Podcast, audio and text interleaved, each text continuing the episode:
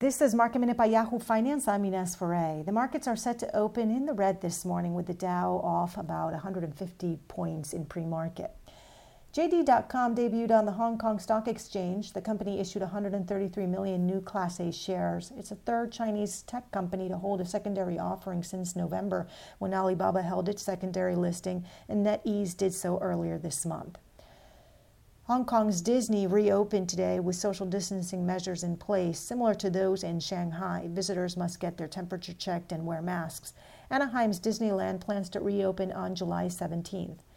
And Alphabet's Google announced a new hiring goal to boost the number of black executives at the company. By 2025, the company aims to have about 30% more of its leaders from underrepresented groups. About 96% of Google's U.S. leaders are white or Asian, 73% globally are men. For more market minute news, head to yahoofinance.com.